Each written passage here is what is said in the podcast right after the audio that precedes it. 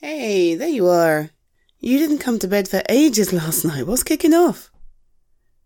No, no, no. I just mean that I, I woke up for the loo in the middle of the night, so, you know, I went to the door and I came back. But when I walked past your bedroom, you, you, your door was open. You weren't in there. Yeah, I could hear you downstairs. Are you alright? Oh. Okay, well, surely if you're worried about the test, it would have been better to get more sleep than staying up going over maneuvers and stuff. I mean, you weren't even in the car, you were in the house, so you weren't really. Do you know what? It doesn't matter. Um, you're worried about the test, right? Okay, um, sit down. No, no, sit down. I'm gonna, I'm gonna tell you something. You're good? You, you okay? Right, listen to me. You are an excellent driver.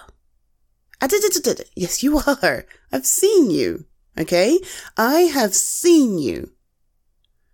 I've seen you pulling maneuvers. I've seen you doing all that crazy stuff that people can't do, like handling a roundabout properly. I mean, geez, do you know how many established drivers of 10 years or more have no idea how to use a roundabout?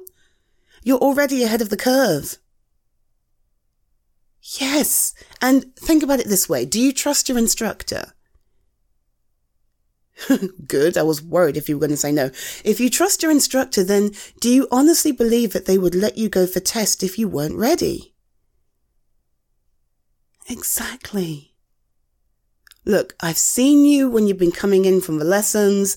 I've seen you parking. I've seen you reversing around corners. I've seen you doing um, turns in the road. I've seen you doing all that stuff that they'll be testing on.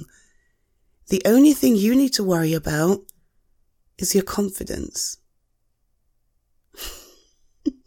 no, I don't mean your confidence in driving. When you're behind the wheel, you seem totally fine. I just mean up here in your head.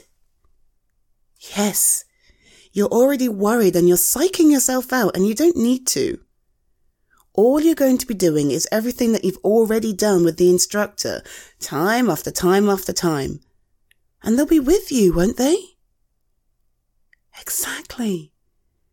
So just think of it as a normal lesson. But at the end of it, you won't need to have another one. Mm-hmm. Hey, look, do you want me to come with you to the test centre? Yeah, yeah, yeah. I mean, obviously, I can't come in the car with you when you go on the route, but I can be there when you get back. Mm hmm. I will make sure I have a nice big bottle of champagne and, oh wait, no, actually, driving test. Maybe not a bottle of champagne. Um, apple juice? okay, fine. When's the test?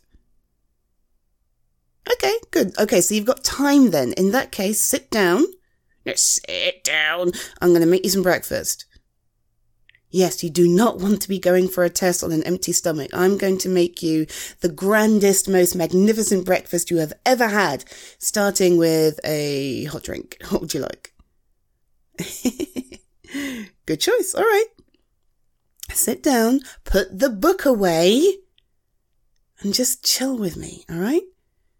In fact, I'll even let you pick what's on the radio. Yeah, go on. You're going to be fine. I promise. You've had more than enough lessons, you've done more than enough practice, and I believe in you. Yeah, of course I do. And for now, if you can't believe in yourself, then I'll believe in you enough for both of us, okay? Hmm.